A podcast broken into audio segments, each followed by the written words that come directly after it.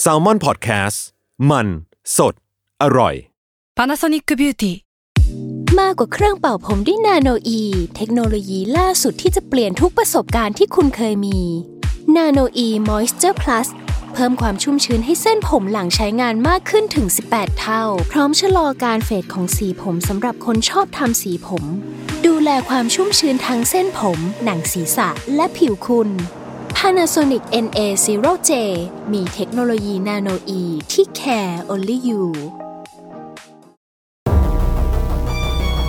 ทฤษฎีสมคบคิดเรื่องลึกลับ สัตว์ประหลาด ฆาตกรรม ความลี้ลับที่หาสาเหตุไม่ได้ เรื่องเล่าจากเคสจริงที่น่ากลัวกว่า fiction สวัสดีครับ ผมยชญ์ บรรพพงศ์ผมธัญวัฒน์อิพภูดม นี่คือรายการ Untitled Case สวัสดีครับ สวัสดีครับ ยินดีต้อนรับเข้าสู่รายการ Untitled Case เออวันนี้เรามาอยู่ในเรื่องที่จริง ๆ ก็เป็นเรื่องที่พบเห็นได้ได้บ่อยครั้งเนอะพี่ในอ่าในตามหน้าข่าวอ่าหรือว่าการอะทุกครั้งที่ดูข่าวอะเรามักจะเจอข่าวทำนองนี้อยู่เรื่อยๆอะเออจริง ๆแล้ว เรื่องที่เราเลือกมาก็จริงมาจากข่าวอ้าวกันนะอ๋อเหรอเออจริงๆมันมันนั่นแหละเออใช่เพิ่งนึกออกเมันคือมันคือความที่เราไม่เข้าใจอะไรบางอย่าง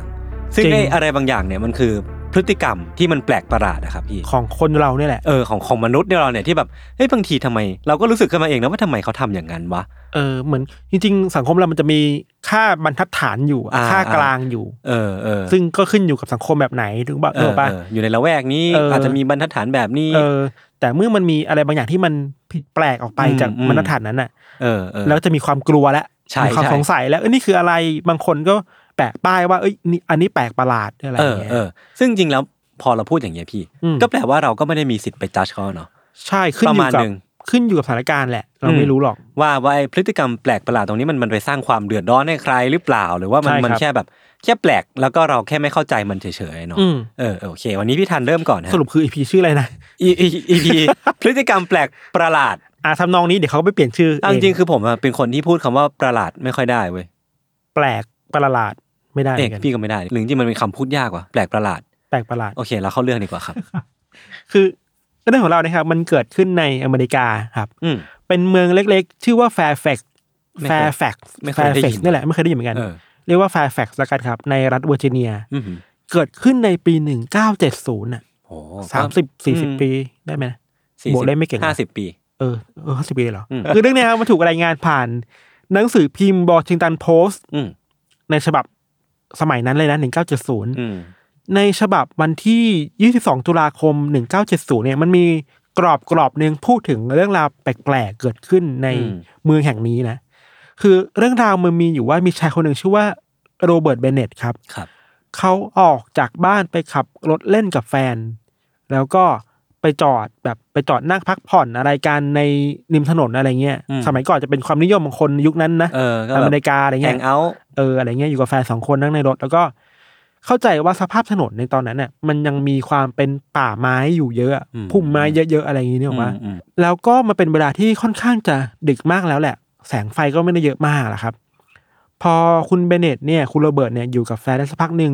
คุณโรเบิร์ตก็หันไปมองที่กระจกข้างๆเนี่ย แล้วเขาเห็นว่ามันมีเหมือนกับ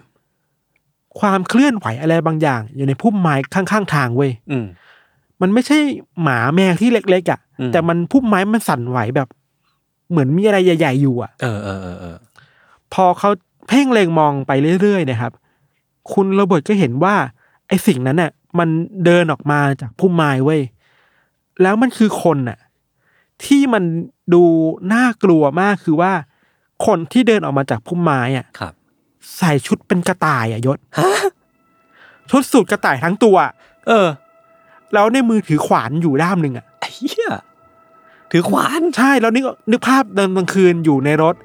แล้วเออมีคนใส่ชุดกระต่ายเดินออกมา ออกมาจากหนังวะเนี่ยเออนี่คือหนังสยองขวัญมากอะ่ะเออสแกลี่มูวี่อะแล้วคนคนนั้นนะครับ ก็ถือขวานเดินเข้ามาที่รถของคุณเบนเนตกับแฟนครับ แล้วก็ตะโกนบอกกับคุณโรเบิร์ตว่าเฮ้ยอืมให้รีบออกไปจากที่ตรงนี้โดยเร็วที่สุดนะอืมเพราะว่าพวกแกกำลังบุกรุกที่ฉันอยู่อะไรเงี้ยอืมเหมือนมาห่วงที่อะเออ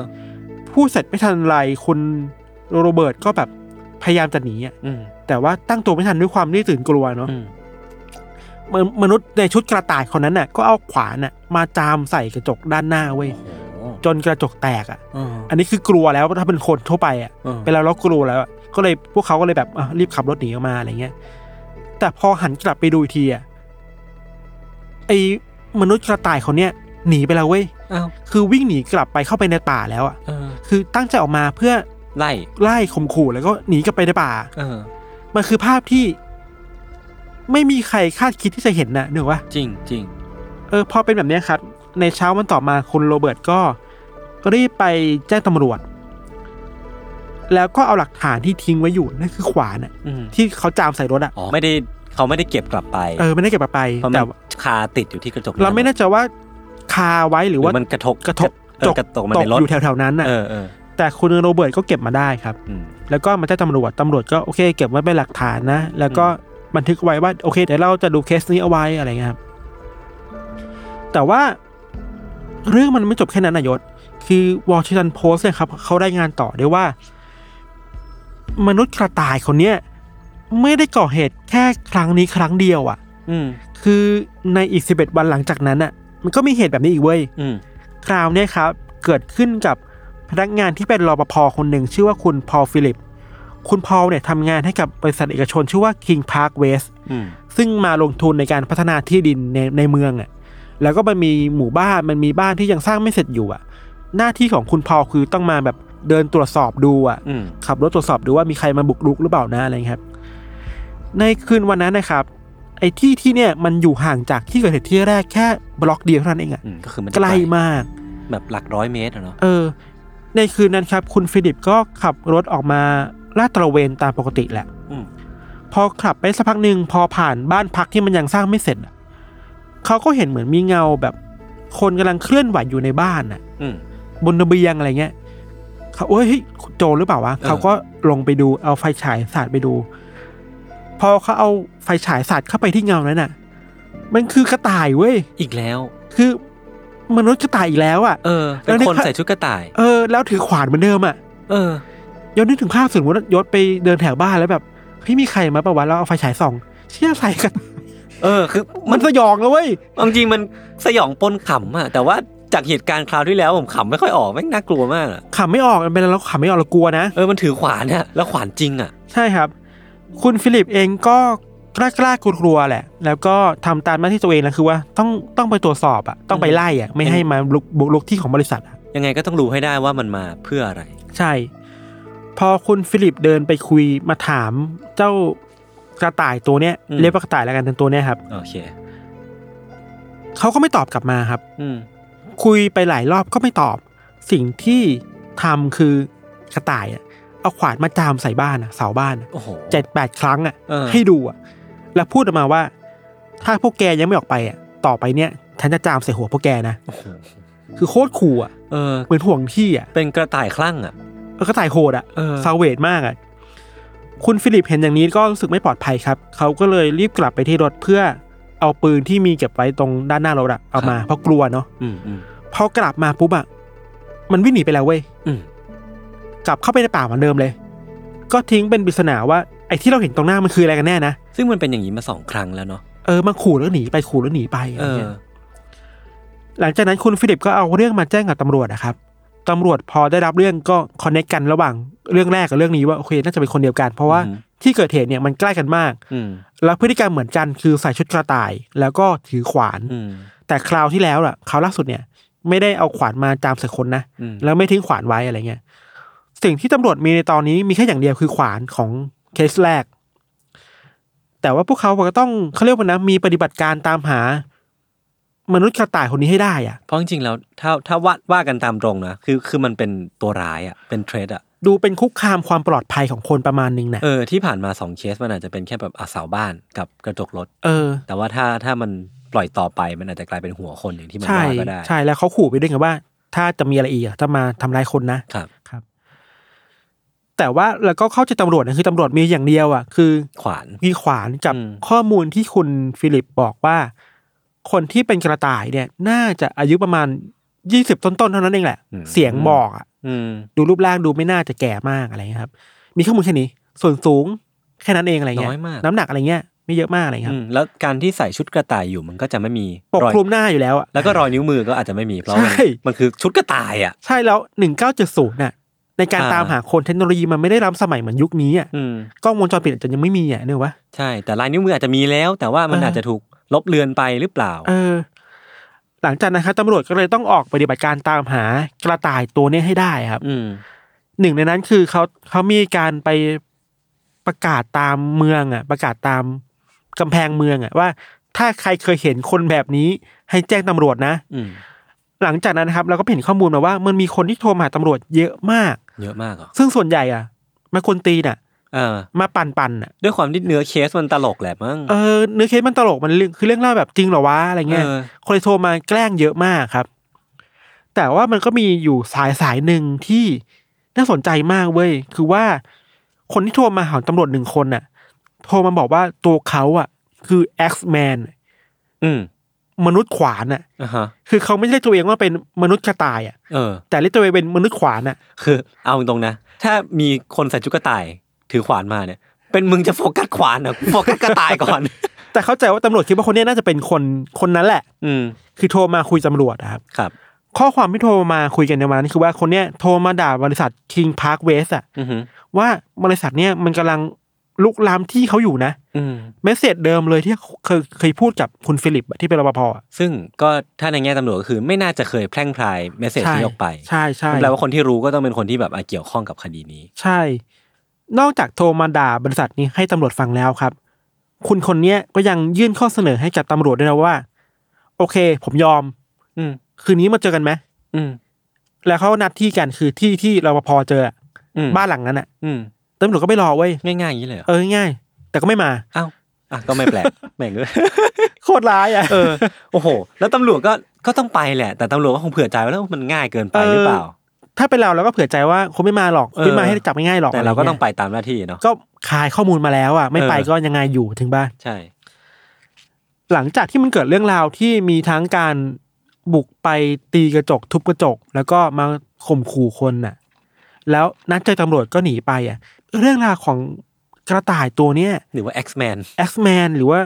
มนุษย์ หรือว่ามนุษย์ในชุดกระต่ายเนี่ย ก็เริ่มแมสมากขึ้นในเมืองครับอืมอืมันเริ่มกันเป็นเรื่องเล่าที่บอกต่อกันไปเรื่อยๆแล้วอะเออแล้วหนึ่งในนั้นน่ะ คนเริ่มเรียกคนคนนี้ว่าแ b บบิ t แมนอ้าวก็ไม่เก่งไม่ได้เคารพชื่อแต่ว่า X-Man ก็เลยนะ แต่ว่าหนึ่งในชื่อที่คนเรียกกันเยอะมากคือบันนี่แมนเว้ยอ๋อเอ้ยชื่อนี้แคชชี่กว่าเออเราเราเรียกว่าถ้างั้นเดี๋ยวเราเรียกว่าบันนี่แมนแล้วกันครับมันง่ายกว่าอะไรอืเงี้ยมคือหลังจากนี้คนก็เรียกว่าบันนี่แมนมาตลอดเลยอะยังไม่จบนะ มันมีคนที่ไปเจอข้อมูลนะว่าหนึ่งในสถานที่ที่เรื่องเล่าเกี่ยวกับบันนี่แมนมันแมสมันแพร่กระจายเยอะมากอะถ้ายศเดาคิดว่ามันจะมาจากไหนโอ้โหยสวนสัตว์ ไม่ ถ้าตอบไม่ยศยศจะร้องอ๋อเลยเว้ยมันคือโรงเรียนเว้ยอ๋อว่าแล้วกำลังจะพูดเลยเออเพราะว่า Bunny Man ด้วยรูปลักษณ์อะใช่เด็กน่าจะชอบถูกปะไม่รู้ชอบไหมนะ แต่ว่ามันถูก ได้รับความสนใจในหมู่เด็กๆเยอะมากอะเออเออมันเหมือนกับ Slender Man ในยุคนี้อะเออ get get get เออ getแล้วเรื่อง Bunny Man เนี่ยมันถูกพูดถึงในโรงเรียนในเมืองทั้งเมืองเลยอะอือฮึคือเด็กในโรงเรียนต้องพูดถึงว่า เอ้ย นายรู้เรื่อง Bunny Man ไหมเธอเคยเจอ Bunny Man หรือเปล่าอะเออหรือแม้กระทั่งว่าผมเชื่อว่าเด็กๆพวกเนี้ยก็น่าจะมีเรื่องเล่าของบันนี่แมนในแบบของตัวเองด้วย ใช่ใช่แล้วหลังจากนั้นแหละ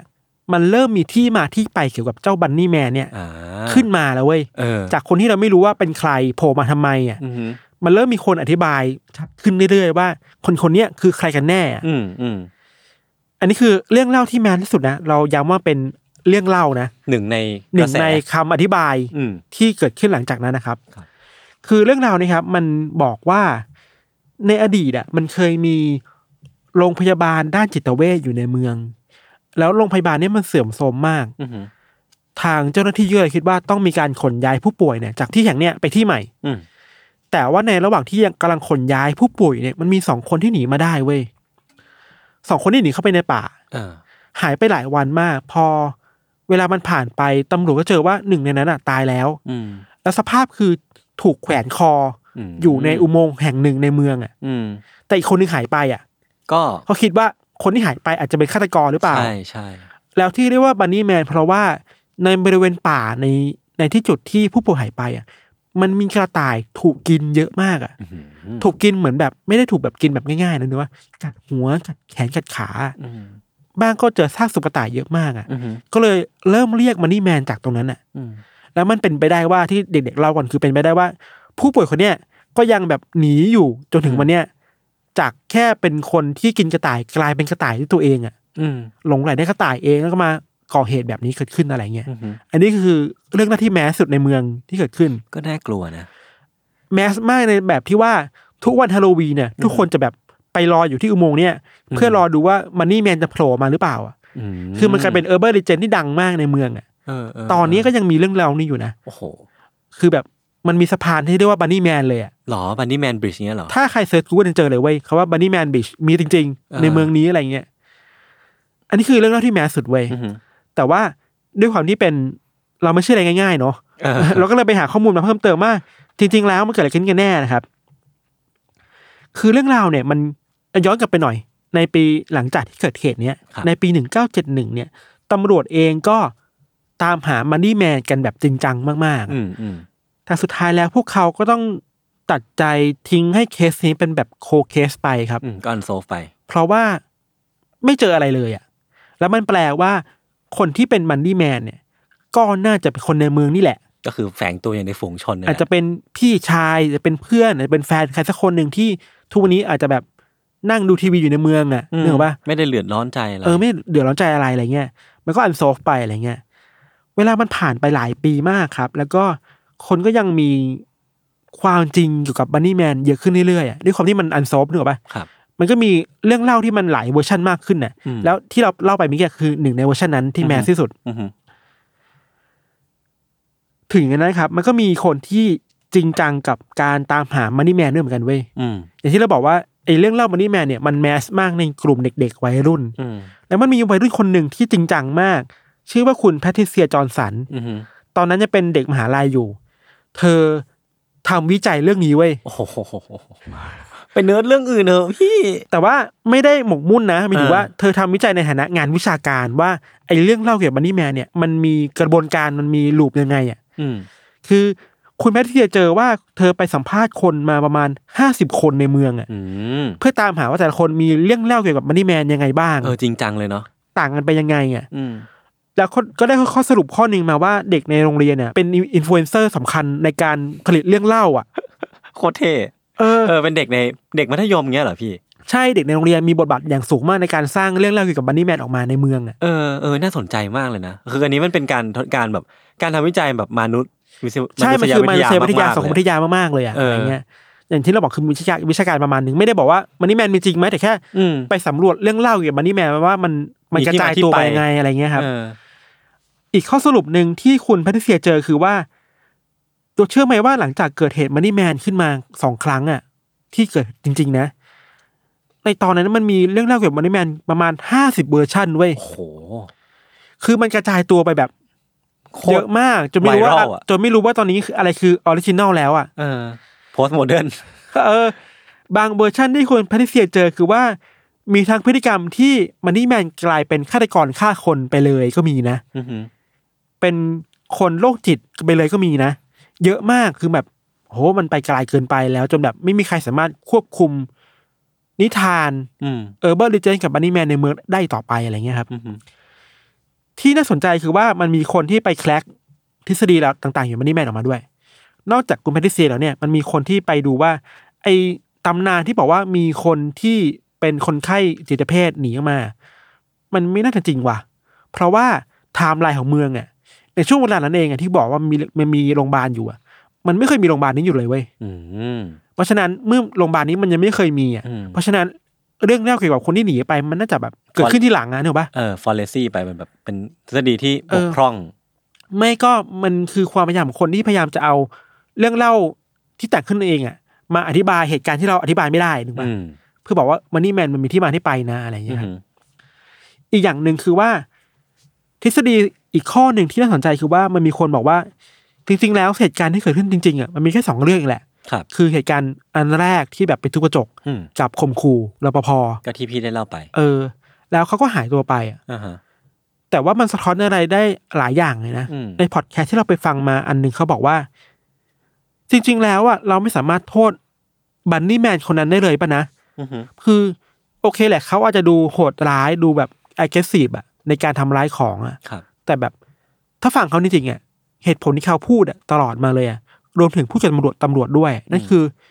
เฮ้ยเขาถูกไล่ที่ว่ะอืมเขารู้สึกไม่ปลอดภัยในที่ที่เขาเคยอยู่อะอืมแล้วมันมีบริษัทอะไรไม่รู้อะมาแบบมาซื้อที่เขาไปอะแล้วมาอ่าฮะโกงเขาไปอะไรเงี้ยนึกว่าเออเออเออมันคือความอันแฟร์ความไม่เป็นธรรมที่แบบการพัฒนาเมืองมันทำให้คนที่เคยมีที่อยู่ในปัจจุบันน่ะอืมมันรู้สึก เอ้ยที่กูหายไปอะอืมมันพูดถึงการพัฒนาเมืองได้แบบนั้นด้วยเหมือนกันน่ะใช่มันคือการพูดถึงแบบ การคริติกการพัฒนาการการมาถึงของ civilization เนอะเนาะเออการมาถึงของความทันสมัยเนี่ยเออที่มันจะมารุกรานหรือว่ามาแบบมาแย่งชิง ทรัพยากรที่ดินหรือว่าที่อยู่บ้านอะไรของคนไปอะอืมแล้วมันนี่แมนก็คือผลผลิตจากความโกรธเกลียวตรงนั้นแบบนั้นน่ะ ความถูกแย่งชิงก็เข้าใจได้ริไงดรอนไปเนาะเออ อีกอย่างหนึ่งคือว่า เวลาคนพูดถึงตำนานเมืองอะครับยศอหือโอเคแหละ เรื่องนี้มันยังไม่ยังไม่มีการคลี่คลายเนอะว่ามันนี่แมนคือใครอะแต่มีจริงแน่นอนแต่แหละมีจริงแน่นอนแหละอืมแล้วมันก็ถูกเดเวล็อปมากลายเป็นตำนานเมืองที่ดูแบบน่ากลัวมีการแขวนคอกันในกำแพงในในอุโมงค์ในในสะพานอะไรเงี้ยแต่ว่าไอ้ไอ้ฟังก์ชันของตำนานเมืองในสังคมเราอะอืมมันก็ผลิตมาเพื่ออะไรแบบนี้เหมือนกันนะหมายถึงว่าจริงๆมันหาจริงการมันหาจุดเริ่มต้นได้ยากอะ เออเออเอเอออใช่ยิ่งเก่าแค่ไหนยิ่งแบบหาจุดเริ่มต้นยากอะใช่ไหมโอเค บางเรื่องมันหาจุดเริ่มต้นได้ เช่น Slender Man อ่ามาจากในอินเทอร์เน็ต Reddit จาก Reddit อะไรเงี้ยอืมแต่ในยุคก่อนหน้าอินเทอร์เน็ตอะมันคือคำบอกเล่าผ่านกันและกันอืมอืมยิ่งในโรงเรียนของเด็กๆอะนี่บอกว่าใช่มันกลายเป็นหลายเวอร์ชันมากๆเลยครัมับนทำให้แต่ละเรื่องราวมันก็มีไทม์ไลน์ของมันเนาะซึ่งเราก็เออไม่รู้ว่าไทม์ไลน์นี่มันจริงหรือปลอมแล้วกลายเป็นว่า รู้ตัวอีกทีคือก็ไม่รู้แล้วว่าอันไหนมันเออเกิดก่อนหลังกันแน่ แล้วพอมันเป็นตำนานเมืองเนี่ย เราชอบคิดว่าตำนานเมืองมันไม่ใช่เรื่องจริงหรอก อืมอืมแต่ว่าบันนี่แมนเนี่ยเป็นเคสที่บอกว่าเฮ้ยตำนานเมืองมันเกิดขึ้นจากเรื่องจริงว่ะมันก็มาจากเมทเรียลของจริงแล้วเนาะแต่คนมันมาจำตำนานเมืองแทนของจริงไงเออเออนึกออกใช่ปะใช่ใช่อีกอย่างหนึ่งคือเวลามันเกิดขึ้นแบบเนี้ยตำนานเมืองของอเมริกาเอง หรือแม้แต่ไทยเองอะครับ มันมีฟังก์ชันของการทำให้คนกลัวอยู่นะ อืมหมายถึงว่ามันนี่แมนนี่แบบผู้ใหญ่จะขู่เด็กว่าเฮ้ยอย่าออกไปที่อุโมงค์แห่งนี้นะ เดี๋ยวถูกมันนี่แมนจับไปนะ อะไรเงี้ยอืมเราคิดว่า โอเคแหละ มันก็ดูเป็นความเป็นห่วงของผู้ใหญ่ใช่ป่ะอืมแต่ว่ามันเป็นสังคมแบบไหนวะที่เราแบบไม่สามารถออกไปอืมข้างนอกบ้านได้โดยสบายใจ เออเออเนื่องว่าใช่ แล้วตำนานเมืองหลาย ๆ เมืองอย่างของไทยเองอะไม่รู้ยศเคยได้ยินเปล่าว่าในไทยในกรุงเทพมันมีตำนานเมืองเรื่องสาวชุดแดงอะ อ่า เคยได้ยิน ที่เหมือนกันยืนอยู่ตรงทางรถไฟป่ะ เออบางคนก็เล่าว่าเป็นสาวที่ถูกแท็กซี่ข่มขืน อืมแล้วก็ถูก วางรถไฟทับอะไรเออย่างองี้ปะอะไรเงี้ยอืมแล้วเธอก็มาโบกแท็กซี่กลับมาทุกวันอะไรเงี้ยอ่าถ้าใครจำได้มาเจอจำได้ เคยฟังจากเดอะช็อคเดอะช็อกแมสมากอะไรเงี้ยคือตำนานเมืองของกรุงเทพประมาณนี้อืมอะไรอย่างเงี้ย เฮ้ย แต่ต้นทางมันคือความไม่ปลอดภัยในชีวิตคนป่าวะอืมที่ผู้หญิงคนหนึ่งขึ้นแท็กซี่ไปแล้วต้องถูกใครไม่รู้อะ ใช่ มาทำร้ายเธออะเออหรือว่า แล้เหมือนสาวชุดแดงเนี่ยประเด็นคือแบบ เธอใส่ชุดขาวเออแล้วแต่ที่เลือดชุดแดงคือเลือด เลือดเออหรือว่าตำนานเมืองของเชียงใหม่ไอ้ปอกปอกคลืดอะอ้าวโหที่อันนี้แบบก็เดอะช็อกอะที่เป็นอุบัติเหตุใช่ไหมนะใช่ที่แบบถูกทำให้ร่างกายถึงขาดครึ่งอะไรเงี้ยเพื่อนไม่สบายไปซื้อของไปซื้อเออของกินให้เพื่อน เออ แต่ว่าแก่นของเรื่องจริงๆ ที่ทุกคนลืมไปมันคือความไม่ปลอดภัยในชีวิตป่าวะโดยเฉพาะผู้หญิงอะอุบัติเหตุอะเออผู้หญิงด้วยอะไรใช่เงี้ยเนี่ยพอเราเขียนสคริปต์เรื่องนี้เรากลับมาคิดว่า เออว่ะหรือพวกเราเองก็เราตกเป็นตกอยู่ในใต้บรรยากาศของความกลัวอ่า คือตำนานเมืองมันส่งผลต่อเรานะเว้ยใช่มันไม่มากก็น้อยอะอาจจะอาจจะไม่ใช่ตำนานเมืองก็ได้แต่เช่นแบบว่าสมมติสมมติว่าเรากลับแท็กซี่คืนคืนตอนกลางคืนตอนดึกๆเราอะก็จะนึกถึงสาวชุดแดง เออ หรือไม่ก็ถ้ายศกลับบ้านตอนดึกๆหรือใครคนอื่นกลับบ้านตอนดึกๆอะต้องแบบ ต้องแกล้งโทรศัพท์คุยกับเพื่อนอะอ๋อเอออันนี้นั่นฟักอัพมากเลยนะ ใช่ไหมอืมหรือไม่ก็เราต้องจดทะเบียนของแท็กซี่อะแล้วโพสต์ขึ้น Facebook ให้คนอื่นอ่ารู้ว่าเรากำลังกลับทะเบียนนี้อยู่อะเออคือคือในในหนึ่งอะก็คือก็ดีที่เรารู้จัก ป้องกันตัวเอง แต่จริงๆแล้วก็ไม่ควรต้นทางมันไม่ควรด้วยเออเราไม่ควรจะต้องมาระวังตัวเองขนาดนี้อะเออสังคมแบบไหนวะที่มันทำให้ทุกคนมันต้องต้องกลัวการกลับบ้านตอนกลางคืนขนาดเนี้ยใช่ใช่เออนั่นแหละตำนานเมืองมันทั้งมันทั้งมีอิทธิพลต่อเรา อืมมากกว่าที่คิดอะเรากำลังคิดเราจะพูดแบบเนี้ยใช่ใช่เออเห็นด้วยนะพี่ ถ้ากลับมาที่มันนี่แมนน่ะตำนานเมืองมันทำให้คนกลัวที่จะออกนอกบ้านอะอืมฮึแล้วสังคมก็ผลิตสร้างไอ้ความกลัวนี้ต่อไปเรื่อยๆอะอืม ทางที่เราลืมไปว่าเฮ้ยถ้าคุณไปแก้ที่ต้นทางอะตำนานเมืองแบบนี้มันก็ไม่เกิดขึ้นเปล่าวะอืมอืมใช่ปะอืมอะไรเงี้ยอืมประมาณนี้ครับ โอเคครับ ครับเรื่องของเราประมาณนี้ครับ เดี๋ยวพักฟังโฆษณาสักครู่นะครับ แล้วกลับมาฟังเรื่องของยศต่อในเบรกหน้าครับ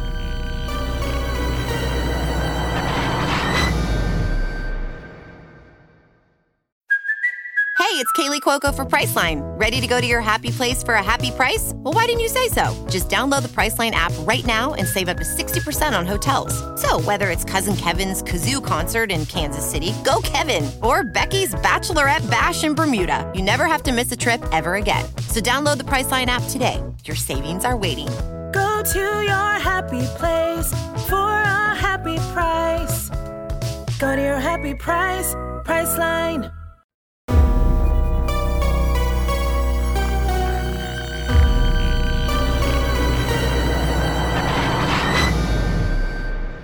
โอเคครับ ก็กลับมาอยู่ในเบรกที่ 2 ของรายการ u n d e r Case ครับผม โอเค เป็นเรื่องของผมแล้วกัน คือจริงๆแล้วเรื่องของผมเนี่ยมันจะเป็นพฤติกรรมประหลาดที่มันค่อนข้างน่ากลัว ครับ เออ คือพี่ไม่ไม่รีแอคอะไรกับผมเลยเนาะ ผมฟังอยู่ผมว่าคุณจะทักผมไหมเออเออเออโอเค ก็ของผมเนี่ยก็ disclaimer ไว้ก่อนละกันนะครับ ว่าครับมีมีวิชวลมีภาพที่จินตนาการแล้วมันค่อนข้างรุนแรง แล้วก็ นั่นแหละก็ก็ต้องเตือนกันไว้ก่อนว่าอาจจะแบบไม่เหมาะกับทุกคนนะครับครับ ก็เรื่องเนี้ยครับเป็นเรื่องของชายคนหนึ่งครับที่ชื่อว่ารูดี้ยูจีนอืมก็เดี๋ยวผมจะเรียกเขาว่ารูดี้แล้วกันนะครับครับ คุณรูดี้เนี่ยเกิดเมื่อวันที่ 4 กุมภาปี 1981 ที่ไมอามีรัฐฟลอฟลอริดาอเมริกานะครับครับ พื้นเพแล้วเนี่ยพ่อกับแม่ของคุณรูดี้เนี่ยเป็นคนเฮติก็คือย้ายอพยพมาจากเฮติมาอยู่ที่อเมริกาเลยอะเฮตินี่ก็อยู่ไม่ไกลปะไม่ได้ไม่ได้ไกลมากอ่าเออ แล้วก็ มันตรงนี้มันจะมีความคลาดเคลื่อนของข้อมูลนิดหนึ่งว่าจากแหล่งที่ผมไปอ่านข้อมูลมาครับเขาบอกว่าพ่อกับแม่ของคุณรูดี้เนี่ยหย่ากันเมื่อรูดี้อายุได้แค่สองเดือน แต่บางทีก็บอกก่อนว่าบอกว่าหย่าตั้งแต่รูดี้ยังอยู่ในท้องก่อนคลอด 2 เดือนอะไรเงี้ยก็คืออันนี้ก็ไม่แน่ใจเรื่องข้อมูลเหมือนกันนะครับ จากนั้นนะครับพอหย่ากันแล้วเนี่ยรูดี้ก็อาศัยอยู่กับแม่ แล้วก็เขาก็ไปโบสถ์เกือบทุกอาทิตย์นั่นคือเป็นแบบเป็นเป็นคนที่นับถือศาสนาคริสต์ค่อนข้างเคร่งเหมือนกันนะครับดังโดยพื้นฐานทางครอบครัวด้วย แล้วก็คุณรูดี้เนี่ยก็เป็นคน เรียกได้ว่าเป็นวัยรุ่นที่ปกติทั่วไปแล้วกัน คือเขาเล่นฟุตบอลให้กับทีมโรงเรียนช่วงมัธยมปลาย แล้วก็หลังจากเรียนจบมัธยมเนี่ยก็ออกมาหาเลี้ยงชีพด้วยการขายซีดีอืมขายพวกเพลงซีดีเพลงอะไรพวกเนี้ยแล้วก็ทำงานที่แมคโดนัลล์แล้วก็ทำงานเสริมอื่นๆ ที่ร้านล้างรถอะไรพวกเนี้ยครับพี่ทันจากคำบอกเล่าเรื่องนิสัยของคนสนิทแล้วเนี่ยไม่ว่าจะเป็นญาติสนิทมิตรสหายต่างๆเนี่ยก็บอกว่ารูดี้เนี่ยก็เป็นคนปกติทั่วไปอย่างที่ผมได้บอกไปเนี่ยแหละ ชอบเล่นกีฬาชอบดูรถแข่งชอบดูหนังแอคชั่น คือผู้ชายใน stereotype เลยแหละ เออออืมอืมพูดงี้ดีไหมนะ แต่ว่าพวกเขาก็บอกว่าบางทีอะครับพี่ทัน รูดี้ก็ดูมีโลกส่วนตัวของตัวเองอะสูงเหมือนกัน คือแบบมันจะมีบางบาง moment ที่รู้สึกว่ารูดี้เราเราเอื้อมไม่ถึงรูดี้ยังไงก็ไม่รู้อะยังไงอะมันจะแบบมีรู้สึกว่ามีกำแพงกั้นระหว่างคนทุกคนทั่วไปที่ไม่สามารถไปปฏิสัมพันธ์กับรูดี้ในในเบื้องลึกได้ เหมือนอยากเข้าถึงแล้วแบบ เอ้ยยังเรายัง ไม่สนิทกับเขาไม่หสรืนิทอเปล่าเขาดีพออะไรอย่างเงี้ยเอออันนี้อันนี้จะเป็น moment ที่แบบบางทีก็รู้สึกกับรูดี้เนาะอ่าแต่ว่าครับ80%ของชีวิตเขาก็น่าจะเป็นคนปกติทั่วไปนะครับครับ อันเนี้ยแต่ว่าถ้าดูประวัติอีกแง่แล้วอะที่เป็นประวัติอาชญากรรมอะพี่ทันอืมรูดี้เนี่ยไม่ใช่คนธรรมดาแน่นอนอืมคือตั้งแต่ 16อะครับตั้งแต่อายุ16อะรูดี้ถูกจับไปแล้วทั้งหมด 8 ครั้งฮะเออ คือตั้งแต่ 16 ถึงอายุประมาณ 20 ต้นต้นๆ20 กว่าๆเนี่ยเขาถูกจับไปแล้วทั้งหมด 8 ครั้งโดยตำรวจ คดีแรกที่เขาก่อเนี่ยคือ การทำร้ายร่างกายคนอื่นตอนอายุ 16 ปี แล้วก็ตอนเขาอายุ 23 ปีเนี่ยรูดี้เนี่ยก็โวยวายใหญ่โตในบ้านคือแบบมีเสียงทะเลาะเบาะแว้งในบ้านอะแล้วเขาก็พังโต๊ะพังข้าวของไปทั่ว รวมถึงว่าผลักคุณแม่เนี่ยคุณแม่แท้ๆนะที่เลี้ยงดูเขามาตั้งแต่เด็กอะอืมผลักออกจากห้องครัว แล้วก็พูดขู่ว่าผมจะเอาปืนจ่อหัวแล้วยิงแม่ซะโอ้น่ากลัว คือเหตุการณ์นี้มันแบบบานปลายใหญ่โตมากๆจนตำรวจต้องเข้ามาระงับระงับเหตุการณ์อะครับแล้วก็มี detail อย่างเช่นว่า คุณรูดี้เนี่ยเป็นคนแรกในในไมอามี่มั้งหรือว่าในย่านนั้นนะที่ถูกตำรวจเนี่ยเอาเครื่องช็อตไฟฟ้าช็อตเหรอช็อตคนแรกเออแปลว่าต้องมีพฤติกรรมให้ตำรวจค่อนข้างกลัว ใช่ แล้วก็ต้องระงับเหตุการณ์อย่างอ่ารุนแรงอ่าในตอนนั้นนะครับ คือหลายคดีของรูดี้เนี่ยมักมีเรื่องของยาเสพติดเข้ามาครับเกี่ยวข้องคือกัญชา อืมอย่างเดียวเลย คือเขาไม่เคยมีประวัติข้องแวะเรื่องอืมการยาเสพติดอื่น ๆ คืออมเขาน่าจะมีอาการเสพติดกัญชาไปโดยเบื้องลึกแล้วแหละ อาจจะต้องหาวิธีเลิกแล้วเขาก็พูดกับเพื่อนบ่อยๆอะว่าแบบเอออยากเลิกมันให้ได้เหมือนกันหรือว่าทุกครั้งที่ที่เขาโดนจับอะเขาก็จะพูดว่าเออผมอยากเลิกมันเหมือนกันนะครับ แต่ก็ไม่รู้จะทำยังไงประมาณเนี้ยพี่รูดี้เนี่ยถูกจับครั้งสุดท้ายในปี 2009 ครับ จากนั้นเขาก็กลับไปใช้ชีวิตปกติธรรมดาเหมือนเดิม โดยเขามีความฝันว่าอยากที่จะเปิดธุรกิจล้างรถเป็นของตัวเองในอนาคต เพื่อเพื่อเติมเต็มความฝันของตัวเองนะครับ ตัดภาพมาวันที่ 26 พฤษภาคมปี 2012 ครับช่วงเวลาเนี่ยเป็นเป็นเวลาประมาณบ่ายสองกว่าๆในช่วงที่แบบแดดกำลังร้อนเลยพี่ทันคือแบบอากาศกำลังอบอ้าวเลย มีผู้ชายคนหนึ่งครับ ปั่นจักรยานในย่านดาวน์ทาวน์ไมอามีแล้วก็เหลือบไปเห็นเหตุการณ์อะไรบางอย่างที่มันแบบกำลังเกิดขึ้นอยู่ข้างทางอะลองนึกภาพว่าเขาปั่นมาอยู่กลางทางหลวงแล้วก็แบบเห็น สักอย่างเนี่ยมันกำลังเกิดขึ้นอยู่ในทางถนนนะนะครับอืมสิ่งที่เขาเห็นเนี่ย นักปั่นคนเนี้ยเขาบอกว่ามันเหมือนซีนในหนังซอมบี้เลย ยังไงอะเออคือมันมีผู้ชายสองคนครับ มีผู้ชายคนหนึ่งกำลังนอนคล่อมผู้ชายอีกคนในสภาพที่เปลือยเปล่าอ่า คือผู้ชายที่กำลังนอนคล่อมคนอื่นอะมีไม่ได้แต่งกายด้วยอะไรเลย คือแบบเปลือยทั้งอ่าร่างกายอ่าอ่าส่วนคนที่อยู่ด้านล่างเนี่ย เปลือยด้านล่าง แต่ว่าด้านบนยังใส่เสื้ออยู่ครับ แล้วก็ชายที่อยู่ด้านบนเนี่ยครับกำลังกัดขย่ำไปที่หน้าของชายอีกคนน่ะอ่าด้วยฟันของตัวเองอย่างปานเถื่อนแล้วก็ไม่หยุดยั้งอะอ่า คือแบบกัดไม่หยุดกัดแล้วก็บ้วนทิ้งกัดแล้วก็แบบ เออนั่นแหละ ลงในเนื้อจริง ๆ ใช่ไหมหน้าแบบซอมบี้อะนะใช่ แล้วคือปากหน้าเขาเนี่ย เละไปด้วยเลือดที่ออกมาจากใบหน้าของคนที่กำลังคล่อมอยู่อะอ่าเออ คือนักปั่นคนนั้นครับบอกว่าเขากินชายอีกคนอยู่อย่างนั้นน่ะเฉือนเนื้อของเขาไปเรื่อยๆอะโดยที่ไม่ได้มีไม่ได้มีทีท่าว่าจะหยุดอะเออนักปั่นจักรยานคนนี้ก็เลยโทรแจ้งตำรวจตำรวจก็รีบมาอย่างที่เกิดเหตุแล้วก็ พบว่าสิ่งที่นักปั่นคนนั้นนะครับ มันไม่ได้เกินจริงเลย เพราะว่ามันเกิดขึ้นจริงๆอะต่อหน้าต่อตาตำรวจเลยอะคือ ตอนที่ตำรวจมาก็ยังก็ยังกัดทำาอยู่เหรใช่ก็ยังกัดอยู่ คือไม่ว่ามันจะผ่านไปนานเท่าไหร่เขายังคงกัดอยู่อะพี่ทันอ่าอ่าสิ่งแรกที่ตำรวจทำเมื่อเมื่อมาถึงก็คือการพยายามหยุดยั้งสิ่งที่มันกำลังเกิดขึ้นอะด้วยการตะโกนขู่ว่าแบบเอ้ยถ้าไม่หยุดจะยิงนะคือเพราะว่ามันคือการทำร้ายคนมันคือการฆ่าคนแหละ มันคือเจถูกตไหนาฆ่าเลยแหละเออเออแต่ว่าชายที่เป็นผู้ก่อเหตุอะพี่ทันก็ไม่ได้ไม่ได้สนใจอะ คือแบบก็ไม่ได้หยุดอะแล้วก็มีอยู่จังหวะหนึ่งครับเขาเขาน่าจะรำคาญเสียงตะโกนของตำรวจ ก็หันมาทางตำรวจ แล้วก็นักปั่นจักรยานที่ยังคงเฝ้าอยู่อะเนาะแล้วก็ขู่ ซึ่งเสียงเสียงขู่อะมันคือเสียงคำรามแบบสัตว์สัตว์ร้ายเลยอะอ่าลองนึกถึงเสียงซอมบี้อะอ่าาคือเขาไม่ไม่พูดกลับมานะ ไม่พูดว่าจะไม่หยุดนะแต่เขาขู่กลับไปแบบซอมบี้แทนอ่าเออ คือกลายเป็นแบบพฤติกรรมที่มันค่อนข้างที่จะประหลาดมากๆอะน่ากลัว เออ เมื่อเห็นว่าเหตุการณ์ที่มันเกิดขึ้นเนี่ยมันไม่มีทีท่าว่าจะสงบลงอะครับตำรวจก็เลยตัดสินใจที่จะใช้ปืนในการระงับการก่อเหตุนี้อืมเขาก็ยิงไปที่ชายคนเนี้ยที่กำลังคลุ้มคลั่งเนี่ยครับหนึ่งนัด แต่ว่าก็ไม่เป็นผลก็เลยยิงตามไปอีกสี่นัด จนอืมชายคลุ้มคลั่งคนเนี้ยครับแน่นิ่งลงในที่สุดก็คือ วิสามันไปเรียบร้อยแล้วก็เสียชีวิตที่ก็เสียนั่นชีวิตที่นั่นแต่ที่เกิดเหตุเลยอ่าเออ เหตุการณ์น่าสลดเนี่ยครับมันถูกบันทึกไว้ด้วยกล้องวงจรปิดของตึกไมอามี่เฮโร่ คือเรียกได้ว่ามันจะเป็นฟุตเทจคือผมไปดูมาแล้ว มันไม่ได้เห็นเหตุการณ์ว่าเป็นการขย้ำหน้าอ่าสิ่งที่เห็นมันจะมีสะพานสะพานหนึ่งอะบังอยู่อ่าอย่าว่าสิ่งที่มันพ้นสะพานมาเนี่ยมันเป็นขาของชายสองคนที่มันกำลังเกยกันอยู่อะแล้วก็สังเกตสังเกตได้ว่ามันมันกำลังทำอะไรกันอยู่อะเออ ซึ่งซึ่งถ้าถ้าดูจากสิ่งที่เกิดขึ้นก็คือ ทั้งสองคนเนี้กำลังขย้ำคือคนที่อยู่ข้างบนน่ะกำลังกำลังขย้ำขย่ำอยู่หน้า เฉพาะใบหน้าของคนที่อยู่ด้านล่างอยู่อะอ๋อเหมือนถึงว่า ที่ที่โยนเล่ามาคือไม่ได้ไม่ใช่ทั้งตัวลำตัวแค่หน้าแค่ใบหน้าเชี่ยเออ คือแบบโหดมากๆพี่ทัน แล้วก็ฟุตเทจนะครับ มันยืนยันว่าเหตุการณ์กินใบหน้าแล้วกันเนี่ย มันกินเวลาต่อเนื่องเป็นเวลา 18 นาทีเต็มอ่า18นาทีเต็มที่เหยื่อคนเนี้ยต้องถูกกัดกินใบหน้าไปเรื่อยๆ โดยที่แบบ ต้องทนความเจ็บต่อไปเรื่อยคือเขายังไม่เสียชีวิตใช่ไหมๆยังไม่เสียชีวิตคนที่ป็นหยังไม่เสียชีวิต จากการรายงานของตำรวจเนี่ยครับเหยื่อคนเนี้ยเป็น homeless ครับก็คือเป็นเป็นชายไร้บ้านที่อยู่ในละแวกเนี้ยแหละครับ ครับชื่อว่าโรนัลป๊อปโปอืมอายุ 65 ปีก็คือเป็นเป็นชายสูงอายุคนหนึ่งแหละครับโรนัลเนี่ยหลังจากเกิดเหตุเนี่ยตกอยู่ในสภาพที่ย่ำแย่แล้วก็เกือบที่จะเสียชีวิตแล้วแหละ เพราะว่าเสียเลือดเยอะมากนะครับ อืม ใบหน้าของเขาเนี่ยถูกกินไปถึงประมาณ 75ถึง80เปอร์เซ็นต์ คือ75ถึง80ของใบหน้าเขาถูกกัดกินไปด้วยด้วยชายคนเนี้ยที่ที่กำลังกัดกินเขาอยู่อะไม่ถึงว่าความความกว้างอะมันไม่ใช่ลึกใช่ไหม area area area ของมันคือ75ถึง80เปอร์เซ็นต์ใบหน้าของเขาเนี่ยครับ ถ้าพูดง่ายๆอะคือ ส่วนที่อยู่เหนือหนวดขึ้นไปอะคือโดนกัดหมดเลยอะเออนั่นนั่นแปลว่ามันมันครอบคลุมตั้งแต่จมูกเนาะตาซ้ายของเขาเนี่ยหลุดออกมา แล้วก็ตาขวาเนี่ยก็คือแบบ ถูกกัดจนไม่สามารถใช้งานได้คือตาบอดไปแล้วอะนี่มันซอมบี้มากเลยเออคิ้วเนี่ยหายไปเลย หน้าผากคือหายไปเลยาแล้วก็แก้มเนี่ยถูกกัดไปจนหมดเลยครับ แม้ว่าชายคนเนี้ยจะได้รับการรักษาแล้วก็แล้วก็รอดชีวิตมาได้นะพี่ทันแต่ว่าโรนัลปอปโปเนี่ยก็ต้องตาบอดแล้วก็มีใบหน้าที่พิการไปครับ ตลอดชีวิตครับโรนัลเนี่ยพูดว่าเขารู้จักกับคนที่ก่อเหตุแบบผิวเผินพี่ทันคือแบบ ไม่ใช่ว่าไม่รู้จักกันมาก่อนเลยนะคือเขาทั้งสองคนเนี่ยเคยเจอกันมาก่อนพี่ทัน คือจู่ๆชายคนเนี้ยโรนัลก็เล่าว่าชายคนเนี้ยครับก็เดินมาหาเขาแล้วก็พูดเล่าเรื่องราวที่เกิดขึ้นที่ชายหาดแบบที่เขาก็ไม่ได้รู้เรื่องว่ามันเกิดอะไรขึ้นอะเนาะครับแล้วก็บ่นบ่นว่าเรื่องความโชคร้ายของตัวเองว่าแบบเออ ผมเป็นคนที่โชคไม่ดีเลยหรือว่าอ่าเจอเรื่องร้ายๆมา แล้วก็พูดว่าพวกเขาสองคนเนะครับ จะตายยังไงอะคืออยู่ดีก็เดินมาพูดถึงเรื่องเรื่องความตายของตัวเองกับโรนัลเนาะอืมแล้วก็ท้ายที่สุดแล้วเนี่ยเขาก็กล่าวหาโรนัลว่าขโมยไบเบิลของเขาไปทำไม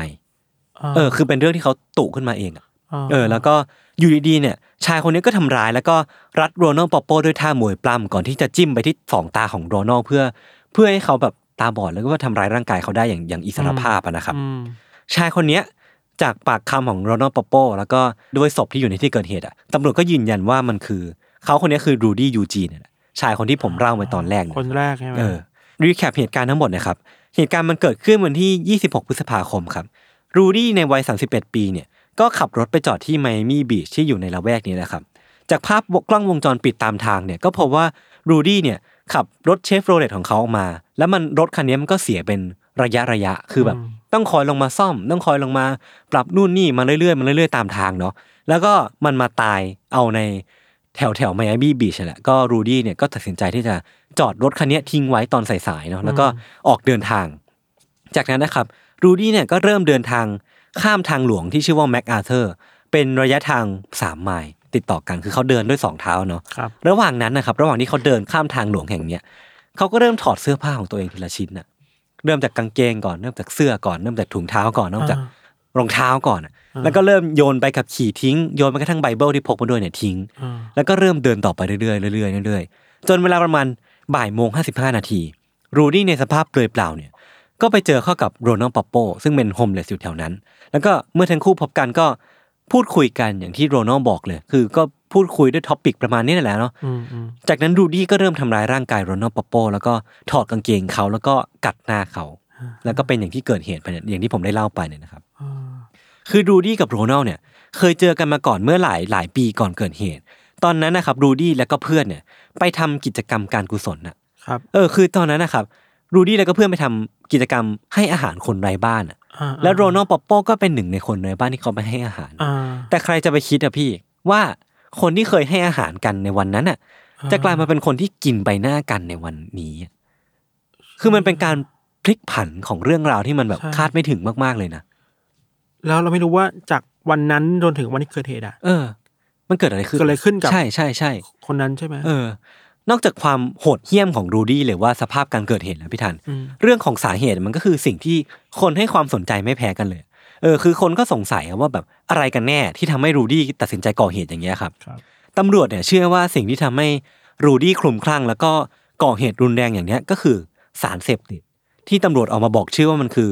บาดซอลส์อะพี่ทันเคยได้ยินไหมเคยแต่ว่าเออไม่ได้รู้ขนาดนั้นว่า คือผมเองก็ไม่ ไม่ได้เชี่ยวชาญเนาะคือแบบไม่ได้รู้ลึกอะแต่ว่ามันเป็นยาเสพติดที่กำลังระบาด หรือว่าเป็นกระแสอยู่ในช่วงนั้นของอเมริกาครับคือเคยอ่านกระทู้ของ VOA อะอืมว่าแบบเออสองปีสองสิบสองหรือว่าในช่วงปีนั้นน่ะเป็นช่วงที่บาดซอลกำลังระบาดมาก แล้วก็เป็นเป็นเรื่องที่แบบตำรวจกำลังให้ความสนใจมากๆ ว่าจะระงับการอุบัติขึ้นของเหตุการณ์นี้ยังไงนะครับครับคือบาดซอลเนี่ยเป็นยาเสพติดสังเคราะห์ที่มีลักษณะคล้ายเกลืออาบน้ำอะ มันจะเป็นเกลืออาบน้ำที่มีสีๆเนาะแล้วก็มีอ่าเม็ดเม็ดที่ละเอียด มันก็เลยถูกปลอมแปลงไปในว่า เออ มันไม่ใช่ยาเสพติดนะ มันเป็นแค่เกลืออาบน้ำเท่านั้นเองทั้งจริงแล้วอะมันเป็นยาเสพติดที่มีฤทธิ์รุนแรงมากๆ แล้วก็กำลังระบาดหนักในช่วงนั้นนะครับครับ คือมันมีราคาถูกมันก็เลยแพร่กระจายได้เร็ว แต่ว่าฤทธิ์ของมันเนี่ยมันรุนแรงมากๆเลยพี่ทันอืมเช่นว่าทำให้มีพฤติกรรมที่รุนแรงทำให้คนที่เสพเนี่ยมีพละกำลังที่เยอะขึ้นแล้วก็เห็นภาพหลอนไปทั่วเนาะตำรวจของไมอามี่เนี่ยออกมาบอกว่า เขาเชื่อว่าบัตซอลเนี่ยอยู่เบื้องหลังเหตุการณ์นี้ เพราะว่าพฤติกรรมของรูดี้เนี่ยมันซ้อนทับกับประสบการณ์ของเขาที่ผ่านมามากๆเลยอืมเขาบอกว่าคนที่เสพบัตซอลเนี่ยจู่ๆพวกเขาก็จะถอดเสื้อผ้าออกมาจู่ๆพวกเขาก็จะมีพละกำลังที่มหาศาลมากๆจนถึงขนาดขนาดคร่อมอีกคนหนึ่งโดยที่ไม่ไม่หือไม่อือได้เนาะอืมอืมแล้วก็จู่ๆพวกเขาก็จะกลายเป็นคนก้าวร้าว พวกเขาเนี่ยน่าจะกำลังถูกไอ้เจ้าบาดซอลเนี่ยกัดกินอวัยวะภายในอะทำให้ร่างกายของเขากลายเป็นร้อนเหรอเออร้อนแล้วก็กลายเป็นระเบิดเวลา เพราะว่าในสุดในที่สุดแล้วเขาก็จะถูกบาดซอลกัดกินจนเสียชีวิตอยู่ดีอะเนาะเออเออเมื่อตำรวจไปถึงเนี่ย ส่วนใหญ่แล้วเขาก็จะบอกว่าคนที่เสพบาดซอลเนี่ยจะกลายเป็นซอมบี้ไปเสียแล้ว เพราะว่าไม่สามารถควบคุมตัวเองได้อ่าาคืออันเนี้ยเป็น narrative ของตำรวจอ่าเออ แต่ว่าอย่างไรก็ตามอะครับ ความน่ากลัวของบัตซอสเนี่ยก็อาจจะไม่ใช่คำตอบอะพี่ทัน เพราะว่าผลการตรวจร่างกายของรูดี้อะมันไม่มีสารตกค้างของบัตซอสอยู่ในร่างกายเลยอะอ้าวเออ คือแบบศูนย์เลยนะ ไม่มีอ้าวเลยอะ คือมันมีเพียงแต่หลักฐานของกัญชาเล็ก ๆ น้อยๆเท่านั้นเองที่มันยังคงตกค้างอยู่ในร่างกายอ่าแล้วก็มีแคปซูลยาเปล่าๆที่อยู่ในท้องของเขา แต่ว่ามันไม่ได้มีสารเสพติดอะไรนอกจากนั้นเลย แล้วเกิดขึ้นจากอะไรอะ เออ นั่นแหละ ไม่มีใครรู้เว้ยว่ามันเกิดขึ้นเพราะอะไรอะ เออ แล้วก็มันอีกข้อหนึ่งคือไม่มีการพบเศษชิ้นเนื้อมนุษย์อยู่ในท้องของรูดี้เลย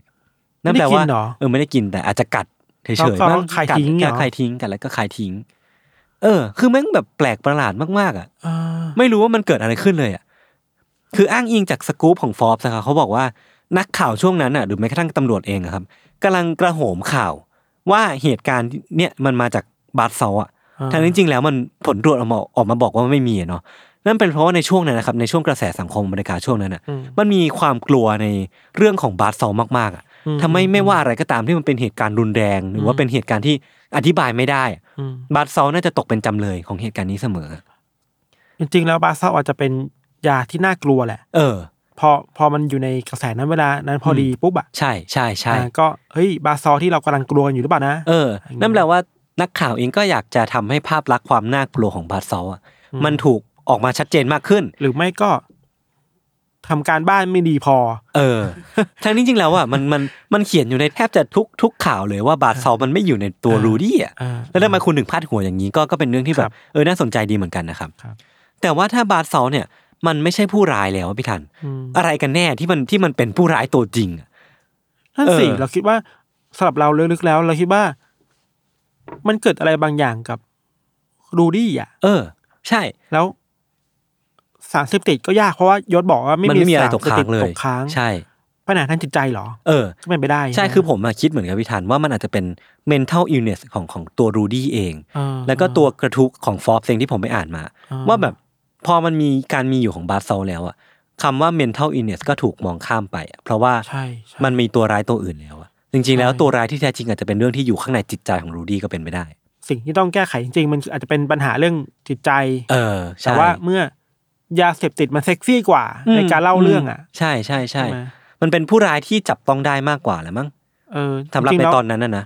เออก็จะคิดอย่างนั้นเลยนะอืมอืมอืมนั่นแหละ คือพอผมไปดูชีวิตวัยเด็กของรูดี้เนี่ยก็รู้สึกว่าจริงๆแล้วมันก็ไม่ใช่ไม่ได้ชีวิตที่มันราบรื่นมากกับพี่ธัญมันไม่ค่อยไม่ค่อยสวยหรูแหละครับคือแม่ของรูดี้เนี่ยเป็นแม่เลี้ยงเดี่ยวเนาะอย่างที่ได้บอกไว้ว่าเขาหย่ากับสามีอืมตอนที่รูดี้คลอดออกมาอืมก็เลยต้องทำงานหนักมากๆ เพื่อหาเงินเลี้ยงลูกเนาะอืมแล้วก็ในขณะเดียวกันที่ต้องเลี้ยงรูดี้ไปด้วยเขาก็ต้องส่งเงินกลับไปที่เฮติ เพื่อเลี้ยงครอบครัวที่อยู่ที่บ้านเกิดด้วยครับก็เลยเออน่าจะมีชีวิตที่ค่อนข้างลำบาก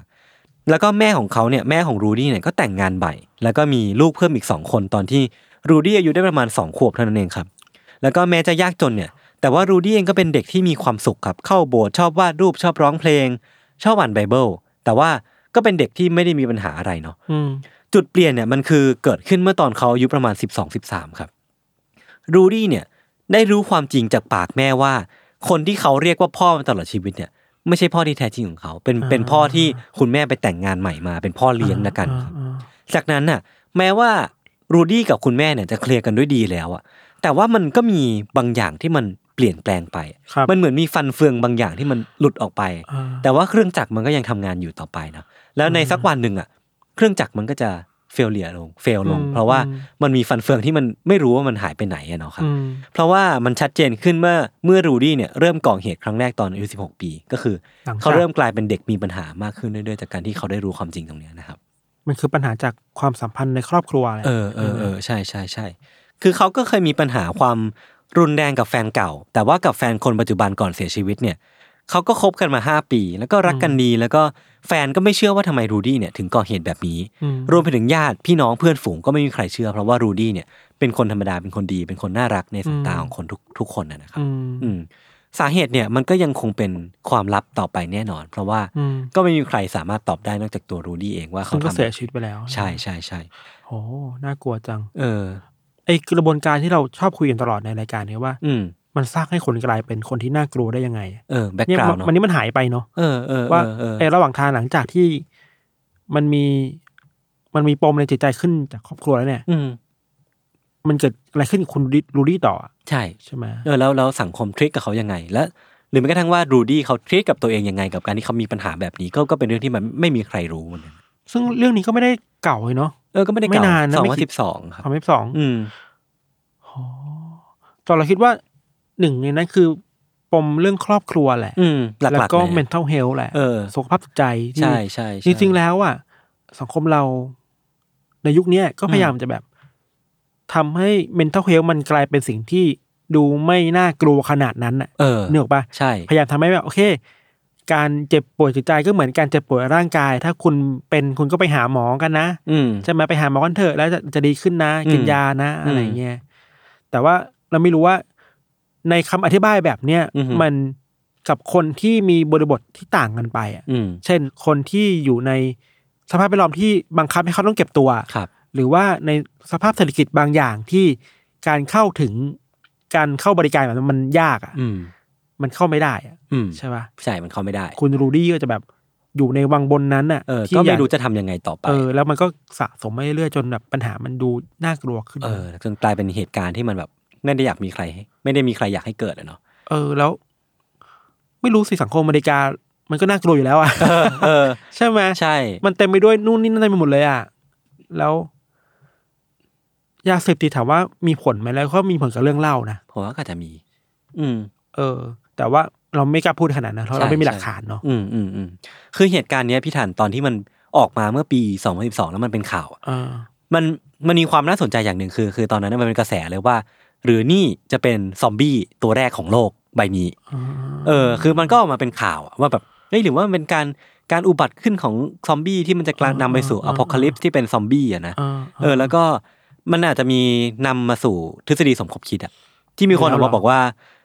รูดี้เนี่ยเป็นผลการทดลองของรัฐบาลในการสร้างซอมบี้ขึ้นมาอีกแล้วแล้วเหรอก็ที่ตรวจพบไม่เจออะไรในร่างกายเนี่ย เพราะว่ารัฐบาลอะปกปิดทำลายแล้ว เออ เนี่ยทฤษฎีนี้มันมาตลอดเลยนะไม่เออว่าจะคดีอะไรนะใช่ไอ้คุณเป็นผลของการทดลองของรัฐบาลอเมริกาที่กำลังปกปิดเออมี deep state อะไรอยู่บางอย่างใช่ใช่คือผมมันก็ไม่ได้อยากไปแตะมันมากก็เลย ขอเล่าเล่าไว้เท่านี้แล้วกันเออเพราะมันไม่ได้มีหลักฐานอะไรรองรับเลยเรื่องจริงมันน่าเศร้ากว่านั้นแน่ใช่ใช่ใช่ใช่ไหมครับผมโห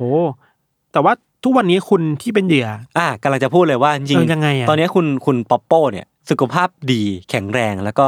อ้วนขึ้นแบบมีกินดีอยู่ดีเออะอดีขึ้นแล้วเขาได้รับการดูแลของรัฐ แล้วก็ใบหน้าของเขาเนี่ยแม้ว่าเขาจะพิการเนาะคือเดี๋ยวอ่าเดี๋ยวผมส่งรูปให้ดูแล้วกันรูปค่อนข้างน่ากลัว คือถ้าถ้า search เนี่ยเราจะ disturb ไหมdisturb แล้วกันหรอเออเอออย่าโอเคดูเลย คือคือเขาเหลือแค่ปากอ่าเออจะมองมองไม่เห็นแล้วเหรอมองไม่เห็นแล้วไปตาแล้วบอดจมูกไม่มี จมูกเป็นเป็นรูเหลือแค่ปากแล้วกันค่อนข้าง disturb แต่ว่าเขาก็บอกว่าเขาเป็นคนที่สุขภาพจิตใจดี เป็นคนที่แบบอะแข็งแรง ข้ามพ้นมันได้แล้วข้ามพ้นมาได้แต่ว่าแล้วใช่ถ้าเป็นเราอะโหเราก็ move on ยากเนาะเออสำหรับเราคือ ขนาดฟังยศเล่าอะเรายังมีภาพของไอ้อืมการกัดเมกิน moment นั้นน่ะ เออโคตรน่ากลัวเลย แล้วมันเป็น moment ที่แบบกินเวลา 18 นาทีเต็มเออ18 นาทีนี้มันอาจจะกัดกินเขาไปชั่วชีวิตก็ได้ เออ แต่ก็ดีแล้วแหละที่ที่คุณโรนัลเขาไม่ได้โชคดีแหละที่เออในเรื่องนี้ยังมีคนที่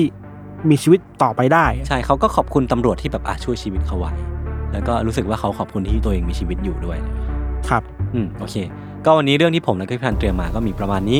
ติดตามรายการ Under the Case ได้ในอีพิโซดต่อๆไปทุกช่องทางของ s ซ l m o n Podcast เช่นเคยนะครับ วันนี้พวกผมสองคนลาไปก่อน สวัสดีครับ สวัสดีครับ